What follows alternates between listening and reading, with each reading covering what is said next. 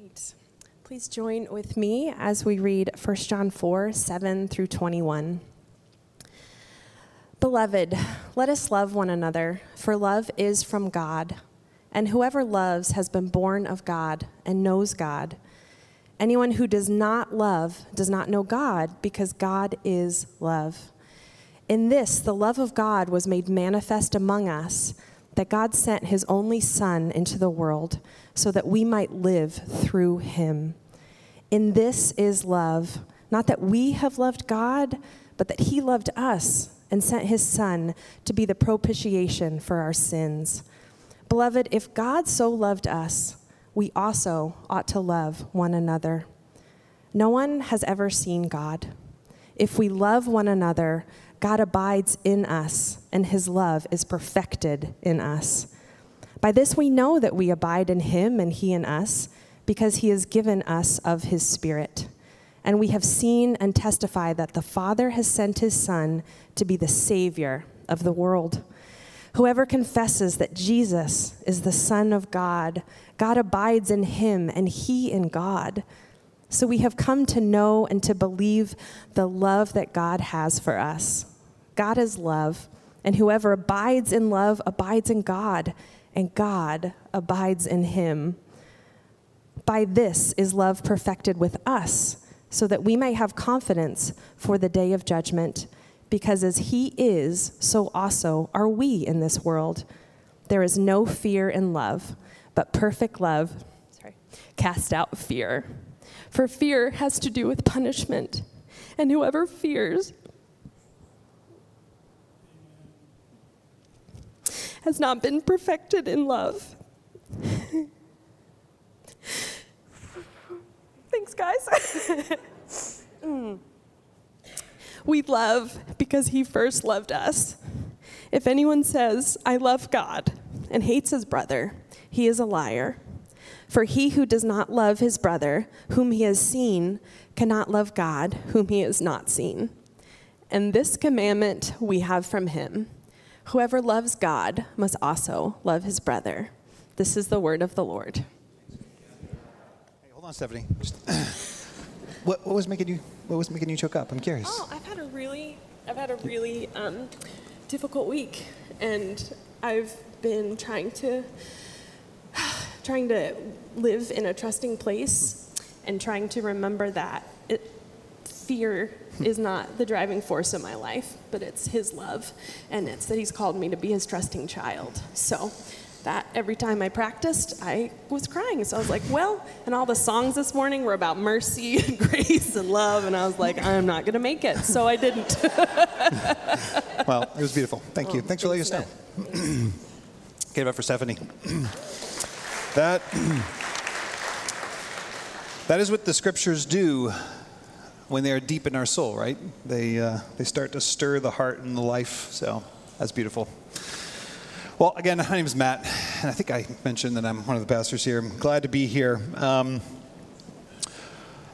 Juliet Turner, who happens to be Carissa, who's leading worship over here this morning's daughter, and Kevin also. Um, she goes by Jules. Uh, I think we talked about her last week or a couple weeks ago, right, Carissa? She's super friendly, and she happened to start school this you know, a couple weeks ago. And she one of her first assignments was that she was supposed to come up with a superhero and talk about its superpowers. And uh, so this is this is what she came up with. Um, that her superhero's name was Love Girl, and that her superpower would be love lovening. I know, I'm just joking and this is what the superhero outfit looks like.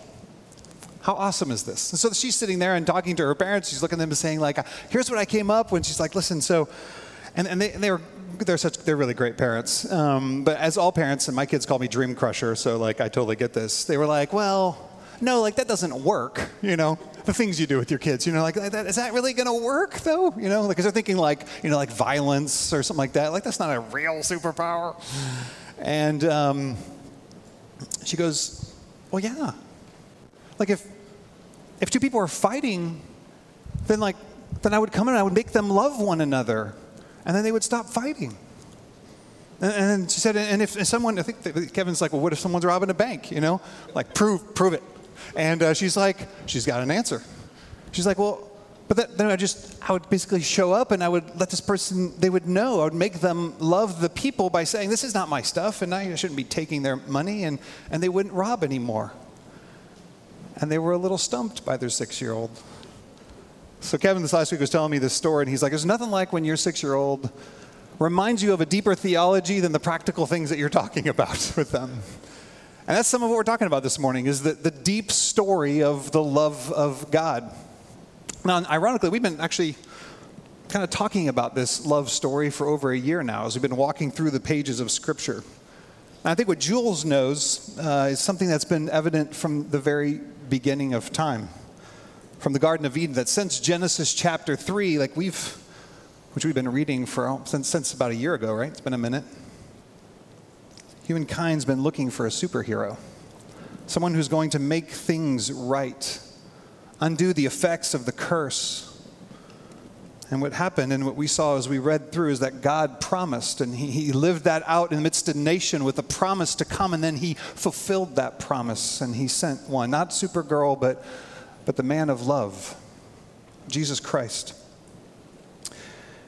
And He did so to communicate, among other things, through Him, that you are loved which is what we say at the end of every single service. Because at the end of the day, there are a lot of elements to our faith. There are a lot of realities that unfold in faith and grace. But at the end of the day, for you to come here or to walk through your days or to walk out of here knowing one thing that you are loved is actually the very fabric of what it means to be a Christian.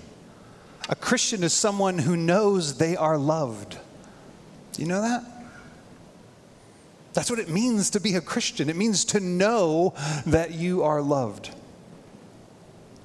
Which is why verse 7 starts with beloved. One who is loved, one who is a child of God and, and, and knows it. Beloved, you will then love. You will then love. Now, love is a huge topic, right?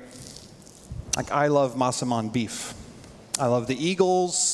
I love my family, and I love God. Now, those are not the same things, right?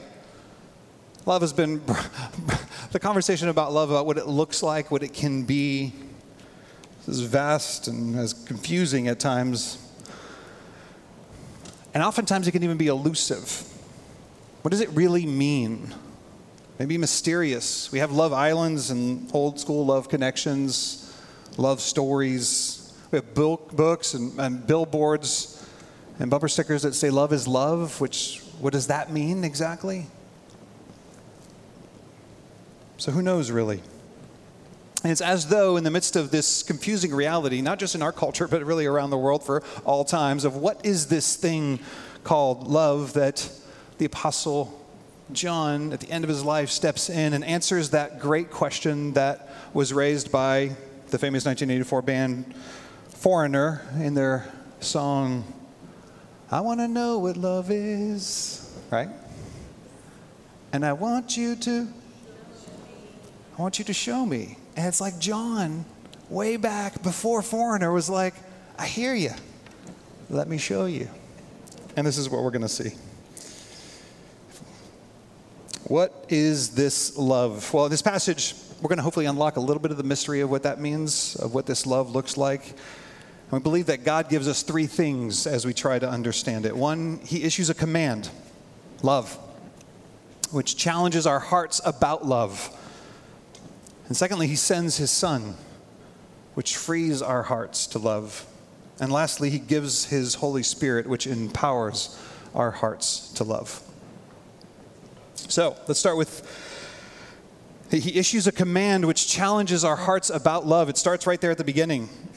Chapter, verse 7 Beloved, let us love one another, for love is from God, and whoever loves has been born of God and knows God. Verse 21 And this commandment we have from him, from Christ whoever loves God must also love his brother. You must love, the scripture says. Jesus says you must love. Now, why does this challenge our hearts about love? Well, We need to feel the right weight about this commandment. Like one of the things that, that John could have commanded in the life of the believer of what it means to follow Jesus could have been all kinds of different things, right?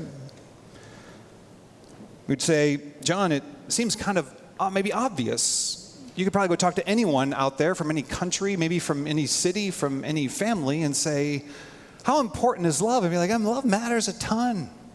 It's one of the most important things. It may be the most important thing. Why didn't John talk about, hey, let's a commandment not to steal, you know, or, or not to envy? Even in the midst of a fractured, divided community, culture, country, like we would all probably mostly still agree like love really matters. It's one of the most important things which is why it's read at every single wedding in you know the 1 corinthians 13 passage. Believers or unbelievers will read the passage right? Love is patient love is kind. Love never ends it's like, yeah, that's, that's what we want. That's some kind of a general sense of, of love. Because we know intuitively that you can be the most successful person, you can be the wealthiest person in the world, but if you don't have love, then you don't have anything. So it's like, well, it's like air, right? It's like the air we breathe. It's, so why is John commanding us to just breathe, to just do the thing that comes naturally, is kind of obvious? Well, because though it's everywhere and though it's talked about and alluded to, we need to feel the weight of the commandment because if we're honest, unlike breathing, left to ourselves, we don't have any real idea what it looks like to do and live out this kind of love. The kind of love does not come naturally to any of us. And, and Mother Teresa was super aware of this. Now, this is a woman who, you know, was in Calcutta and, and dealing with leprous colonies. But one of the things that happened over the years is they started creating orders in places like England and, and America. And people would ask her, why? This, this, all this wealth, why in the world are you bringing orders here? And, uh, and this is one of the quotes that relates to this question. She said, she said, The greatest disease in the West today is not TB or leprosy. It is being unwanted, unloved, and uncared for. We can cure physical diseases with medicine, but the only cure for loneliness, despair, and hopelessness is love. There are many in the world who are dying for a piece of bread, but there are many more dying for a little love. The property, excuse me, the poverty of in the West is a different kind of poverty. It is not only a poverty of loneliness, but also of spirituality. There's a hunger, she says, for love, as there is a hunger for God. Now, let's be honest, we're in unprecedented times, even now, even in the midst of all the COVID realities of, of wealth and prosperity. As a, as a nation, and certainly as even, even around the world, yet, yet we are hungrier than ever. We're more impoverished than ever in love. That's what Mother Teresa is saying. And, and we know it, which is why the commandment challenges our heart. what is this love? And the reason it challenges our heart is like C.S. Lewis points out in his famous book, The Four Loves, that there's different kinds of loves. And, and one particular love that we naturally just call love, he calls need love. He describes this secondary or maybe even tertiary kind of love. Like, I love pizza, as long as it's not Little Caesars, as you all know. But it's a hunger, right? It, it's, it's, a, it's a desire. It's, it's, it's a desire. It's about me. It's, it's about being filled up in some way from some deficit. It's what most people think about, either, either inside or outside the church, when they think about relationships, about dating, about marriage, about friendship, actually, even about the church. That I'm in it as long as I get something out of it, right? It's need love. As long as it works for me, as long as it's, as it's meeting my requirements and meeting my desires and expectations as long as I'm feeling it. If I'm feeling it, I'm in. But if I'm not feeling it anymore, as soon as my desires aren't me being met, well, then, you know, peace, I'm out. That's need love. And what John's showing us, what he's challenging our hearts with, is that the, the world says love is need love. And his love is totally different. He's talking about a love that loves your enemy, that loves your neighbor, who's just challenging to be around. It's a self sacrificing love. So, this command, what it does is it exposes the gap in my life and in your life that it's not natural. Not natural at all. And that's what Mother Teresa is saying that we've forgotten. We've forgotten this love. And that's one of the reasons why there's so much brokenness, why so many people are lonely or filled with hatred. We've forgotten and perverted the divine love that we all need so much. So, John's declaration, his command about love, challenges us to say, so if it's not that love, if it's not need love, which is the most natural form, it's what everyone is operating out of, then what is it? What is this love? Well, John says, I'm glad you asked. Let me answer it. And he answers it by saying that it's love that sends his son, which frees our hearts to love. Now, verse 8 through 11, particularly 8 through 10, but let me read verse 8 through 11.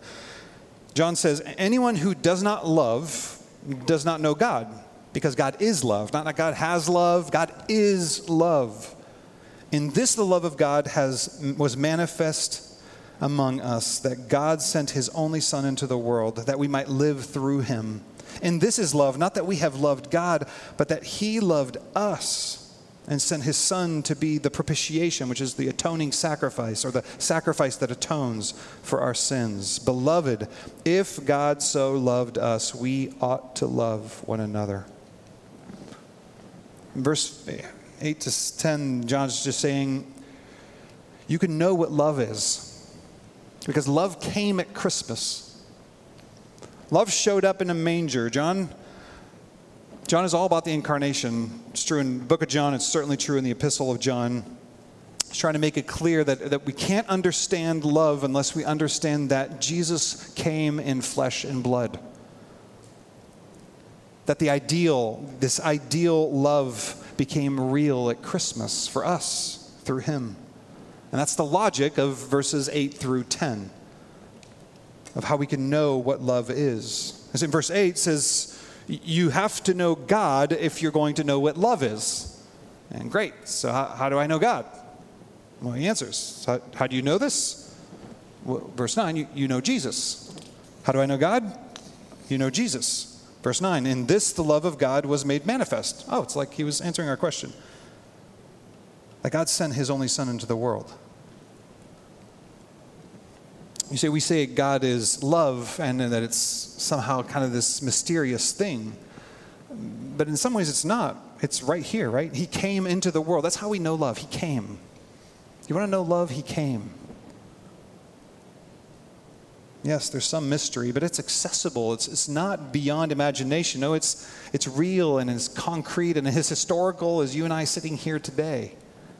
Love came. That's love, John said. And if you really want to know what love looks like, what love is, you read Matthew, Mark, Luke, and John. And in those pages, you have the historical narrative, the historical picture of divine love, which is one of the reasons why we were reading through that this year as well. So if you're stuck and you're like, I don't know the love of God, I'm not seeing the love of God, I'm not experiencing the love of God, one of the best places to go is to begin in the Gospels again. Because what does love look like? Well, if you're reading the Gospels, people are hungry and Jesus feeds them. People are lame or they're sick and Jesus heals them. People are perplexed or they're confused or they don't understand and, and Jesus leads them and he, he teaches them.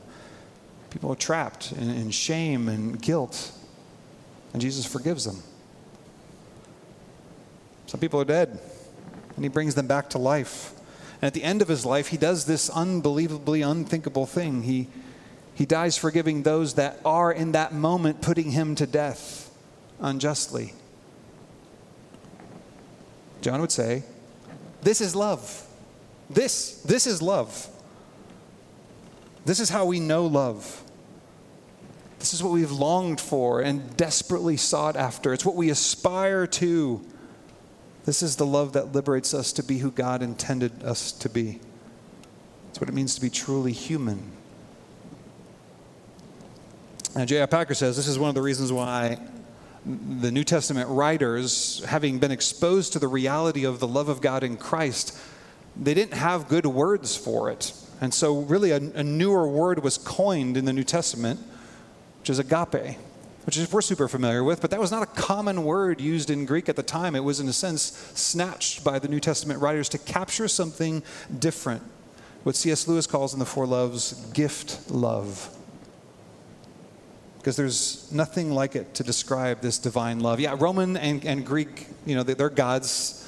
They loved, but their love was lust, right? It was for themselves. It was back to need love.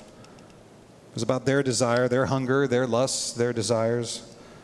And they were, in a sense, children of poverty also. But John says, This is love. That love walked the dusty streets of Galilee. It's what as we'll see in a second, Jonathan Edward calls the overflow of heaven. And I love, Jonathan Edwards wrote a book called Heaven, um, A World of Love, and it's poetic and beautiful. And one of the things he talks about is this vision of heaven and how it overflows. And um, let's just imagine this with him. There in heaven, this fountain of love, this eternal three in one, is set open without any obstacle to hinder access to it. There, this glorious God is manifested and shines forth in full glory in beams of love. There, the fountain overflows in streams and rivers of love and delight, enough for all to drink at and to swim in, yea, so as to overflow the world, as it were, with a deluge of love. Jesus is heaven overflowing into the earth with love. Jesus is the spilling over of this overflowing love in heaven, which exists right now, onto the earth for you and for me. This deluge of love came in flesh and blood. It is ultimate reality. The Father, the Son, and the Holy Spirit awash in is this selfless love and this delight for one another poured out and come in the presence of Jesus as a gift love. Now, this can seem remote. In the midst of what you've got going on today and the kind of week anyone's had, it can feel remote. It can seem like that thing that's over there. And that's the invitation of John. He's inviting us to lean in and move towards it. Um, it's interesting. In, in, prepping this passage, this is such a rich, full passage, and there's probably like 12 sermons in it. But one of the things that's, that kept striking me, especially as, as it talked about, was was it all points towards all the commands are really about us loving other people us loving one another. That's actually where all the energy of the passage is right? That's all the commands are saying dude this is how you do it. This is what you do. You're a christian love one another. And we'd all be like cool. So i could stand up here and just be like hey guys so here's the thing. If you're a christian if you you know like if you don't love god you gotta love one another right? So we're gonna love one another high five go outside sign up for some stuff right? I mean that's what we could do but that's but here's the thing here's the thing. Like if you're sitting here and i'm I, and i'm like hey guys we have to love one another not just one another. Guess what? We have to love those people out there too. Even the crazies. Yes, we have to love people. Yes. But, but if it's not connected to the love of God, as we'll see in a second, like, then you're just going to walk up, pulling up your bootstraps, trying to be better than you were before. And you know what? It won't work any better than it's been working if that's what you've been leaning on. Which is why this is so pivotal. Yes, the command is to love one another. That is the walk away. Let us love one another. But how we get there matters. I watched this, um, this TED talk by a journalist named Sebastian Junger. Um, it's called How Does War Teach Soldiers About Love? Uh, Junger wrote a book about this a few years ago. He was he like he was at Restrepo. Those of you who uh, he like was encamped with the guys up on the hills, getting shot at for like day, like months at a time. And he's a war correspondent kind of guy. But he's ta- doing this TED talk, and he wrote a book because he found after interviewing platoon members and experiencing most of them having gone through like some of the most difficult aspects of war. And he found this very peculiar paradox that part of their readjustment wasn't just PTSD, though that was a serious issue and is a very serious issue. But part of what was so perplexing or paradoxical is that they wanted to go back. So many of them, even experiencing PTSD, wanted to go back. They wanted to return because what they had discovered in the trenches is something that they did not know before. They discovered brotherhood. a brotherhood love that was found in combat. And, and, and in civilian life, they were unable to replicate, to duplicate the significance and the magnitude of what those circumstances drew out of one another. This is one of the things he says in, in, the, in the talk. He says, he describes this reality that they experience. He says, there was a mutual agreement to put the safety of others ahead of yours, loving others more than you love yourself. Sounds familiar. There was a review of his book, and the reviewer said, he said, courage has always uh, defied rational analysis largely because you know the most extreme manifestation is a, is a soldier throwing himself on a, on a grenade to save his comrades and it's just it just seems completely irrational if you just think about it rationally. But Junger finds that there's, there's this, as he calls this crack in the nut, and he argues, listen, listen to what he argues, that courage is lar- largely indistinguishable from love. That, that courage is largely indistinguishable from love. That the courage to throw yourself on a, on a grenade to save your brother is the kind of love that we all long for. That these soldiers had some of them really great parents who loved them. Some of them had spouses who loved them. And yet they longed for something that they'd experienced that was so pure that was so total that was so overwhelming that it made them want to go back into conflict for it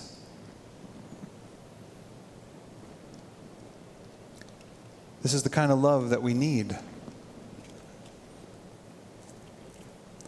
jesus didn't primarily come just to show us what love, love looked like in deeds of mercy, though he did, okay?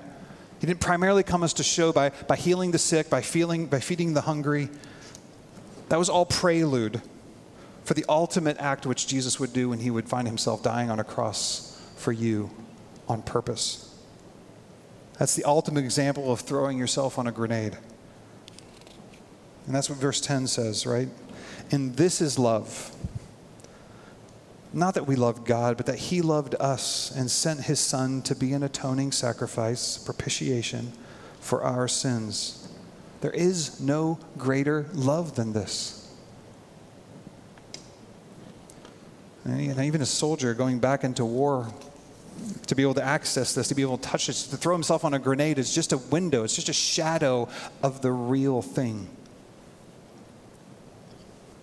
That's the invitation that the Apostle John has for us to become these kinds of people who identify as people of love. And of course, we, you know, you see this in, in almost every great story, every great saga, right? Where my Harry Potter fans? How, what, what frames all of Harry's life, all of his courage? All, it's the love of his mother, right? She throws herself in front. She dies so that he might live. And it, and it frames everything about him becomes a defining quality of his life, the focal point of all his own sacrificial love. And, and here, it doesn't matter which story we're talking about. This is the key. Listen, you don't become a loving person by reading a book, by hearing a sermon about love. You become a loving person by being loved. It's the only way. It's how we're made, hardwired. The only way you become a loving person is by being loved.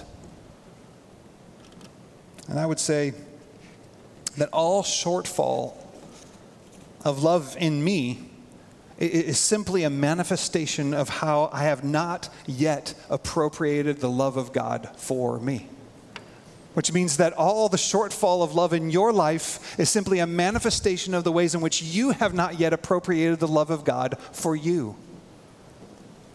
Which is a, a, pretty great thing when you find yourself being really rude to someone or really angry at someone or hiding from that person, you know who they are. You can ask yourself the question, not like, oh, why am I not more loving? Come on, be more loving. No. What am I not believing about the love of God? What do I believe is insufficient in the love of God for me? In what ways am I not appropriating and grabbing and taking hold of the, the depth and the beauty and the power and the magnitude of the fact that He loved, He sent, He came, He died for us. I you know, people talk about the idea that we need to preach the gospel to ourselves every day, which we, we must. This is what this is. And that, that there is no, we don't graduate from this. I don't care how theologically mature you get, I don't care how much you know your Bible. At the end of the day, we never graduate from the reality that we become loving people by being loved by God. Not by knowing about love, but by being and knowing His love personally, truly, directly. What John would say is he would, he would look at Harry Potter story and say, Look how that galvanized him. And John would say, Yeah, that's happened to you. That's happened to you, loved ones. That's happened for you. We need to get this deep into our soul and draw it deep into the recesses of our heart.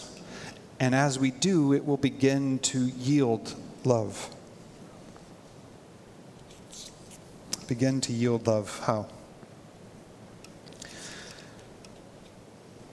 God sends his son, which frees our heart to love. And then God gives us his spirit, which empowers our hearts to love. If you look at the remainder of verse 13 through 18 in particular, they point to just this idea that you can know in your head, but you must experience and know it more than that. So, how do we work this into our life? I just told you the facts of it. You heard it from a sermon. You're probably not necessarily feeling it in this moment, though maybe some of you are hearing it from the Spirit. So, how do we work this? How is this empowered in our life? That love would become identity, an identity marker. That you're beloved. Well, our good friend Dallas Willard has good words of encouragement and perspective. He says, It's not an easy thing, maybe the work of a lifetime to live as if we are loved, to quiet the voices of self condemnation, to live outside of the tiny cosmos of our own desires, to extend the grace that we have been shown, and to act on a vision of humanity in which we are all equally loved by God. So Dallas says, it's hard. It takes something. It takes a lifetime of work. We have to, to work it into our hearts, which you might be hearing me say this, going like, okay, so you, you know now what love is, and it's true in essence and form. And, and for some of you, that's not even close to new information. And I'm saying, like, it's the thing that has to get into your soul. And so we have to work it into our hearts. To do what? Well, verse 18 would tell us one, to cast out fear. Verse 18 says, There is no fear in love. But perfect love casts out fear, for fear has to do with punishment, and whoever fears has not been perfected in love. It's the fear. How do we live? Uh, verse, the verse 16 kind of life of love out of our new identity. Verse 16 says, So we have come to know and to believe the love of God, I'm sorry, the love that God has for us. So, how do we live that kind of love? How do we rely on God in that way? How do we come to know and believe, and not just come to know and believe it once, but come to know and believe it later today when you need it? Well, John answers us. Once you recognize that most of the love we have is need based love, and that we have an antithesis in Jesus Christ that, that we get to rely on and trust. The way God works that selfish love out of our hearts is by replacing it with a selfish love in our hearts. And He does so by, verse 13, His Spirit. By this we know that we abide in Him and He in us. It's a double identity that we abide in Him and that He in us. Why? How? Because He has given us His Spirit. He has given us His Spirit. He's given us the power, life Himself inside of you. If you're a Christian, And the way that the Spirit helps you become like verse 17, the like Jesusness, and then to love, like verse 21, that we commanded to love one another, is that the Spirit takes the promises of God and he illuminates them. He, he, basically puts a spotlight on them. He, he, the promises of God that are fulfilled in Christ, he just puts a spotlight on them and he, he makes them real to our souls and to our hearts. And that light, it shines as if it were into a dark room and it pushes out the darkness, which would be fear. The thing that's fighting against our love, the thing that's fighting against compromising and undermining our love is fear. Now, what is this fear? What is this anxiety? Well, fear and anxiety are about, all about that first love, about that thing that we need. What do you fear? Like what are you maybe in current fear of? Maybe something about a, a child, or maybe you're worried you're going to lose your job. Maybe you're concerned about getting sick or not being able to get over being sick. Maybe you're worried about a relational rejection by a family member, or maybe you're struggling with family rejection from a friend. There's fear, there's the I need this, I'm about to lose something. It's about needs, it's about that hunger that Mother Teresa talked about. P- Peter, on the night that he betrayed Jesus, he, he denies Jesus three times. It seems ridiculous. He, he had fear. He, was, he, he didn't want to look a certain way in front of a certain set of people that were going to do something to him or at least condemn him and reject him. Being afraid of what people are going to think of us. And these fears, they rob us of the love of God He's given to us. And when we don't have the love of God residing in us because fear has overshadowed us, then we have no chance of loving anyone. We're too hungry and too impoverished to love anyone. Now, John uses the word punishment. Did you see that?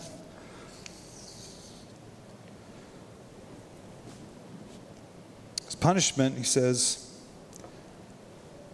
means to be cut off. It means to to lose.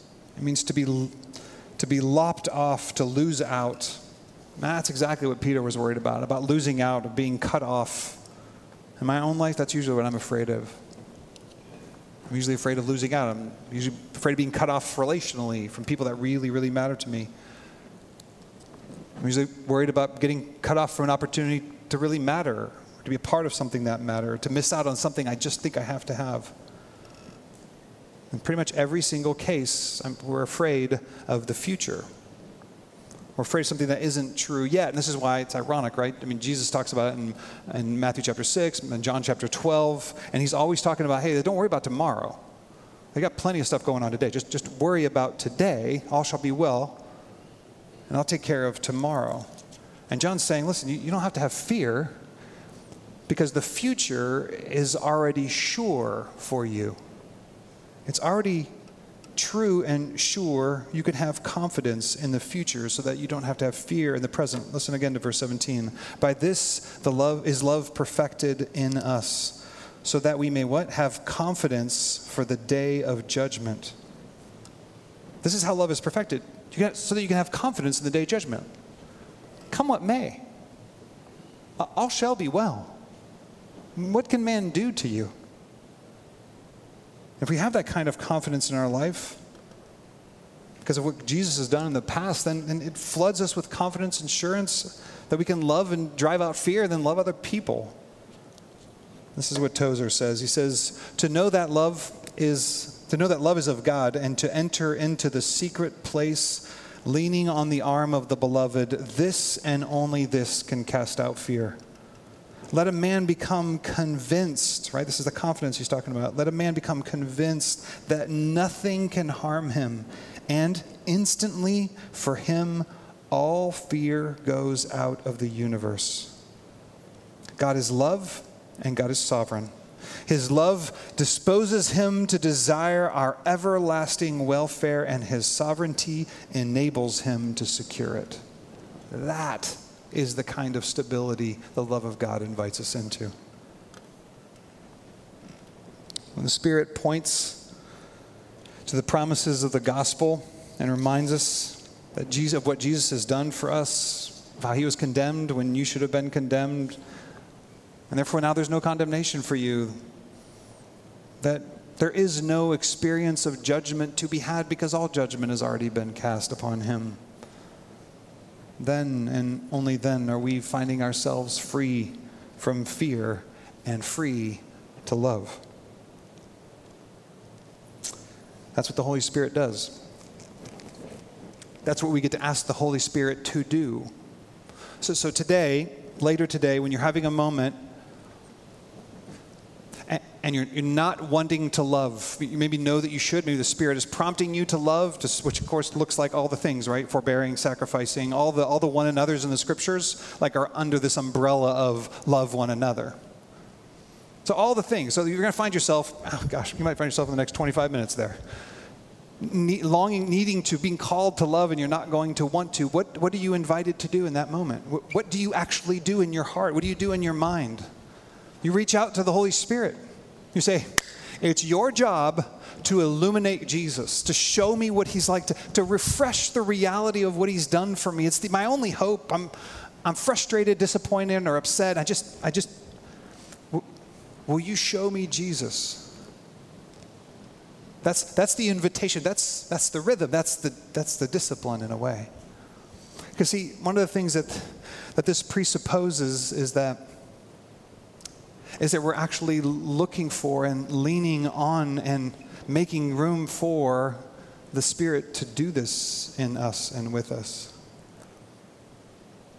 That, that we've carved out moments in our day, in our, in our weeks, where we're giving Him space to remind us that we're loved. Loved ones, if you don't know the love of God in your heart, you're gonna go get it somewhere else. There is no other option. We're made for it. Like, we're made for it. You don't hold babies, they die. Like, we're made for it. It's built into our DNA. So, if you don't receive it from the Lord and from the, from the gift of the community of the saints who are going to remind you not just of how much they love you, though that's awesome because you are loved, but when we say you're loved, it's not primarily that you're loved by me or whoever's leading worship, it's that you're loved by the one who is love. It is the thing. And to the degree in which that is able to get into our hearts, and then as it sneaks out, is brought back in by the power of the Spirit, and as we find ourselves falling on our knees and broken down and not doing well, and, and rising up again and asking Him, Show me Jesus again. Holy Spirit, show me. That's what He does. We're asking Him, we're, we're praying in the Spirit according to the Spirit's will and purpose. He wants to do that.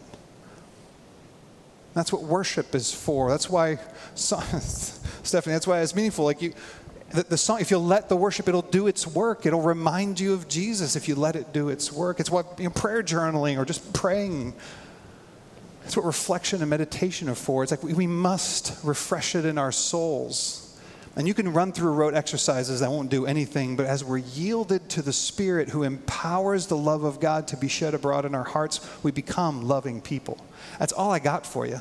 I can't make you more loving people. There's nothing I can say that's going to make you more loving people. You must know the love of God. I wish we could just fairy dust you or red pill or whatever. We don't have that. We don't have that. Instead, we have better. We have the Spirit of God who, if you belong to Jesus, is in you. And He wants to do this. And if you'll agree with Him, you'll become a loving person. And we'll become a loving community. And all the disunity and all the noise and all that stuff, like that stuff will go out the door. Because that's the kind of people God does and makes in us. So there is a superhero, right? He came. He came for you, the one, the, the best kind. Inimaginably, you couldn't have invented him this way.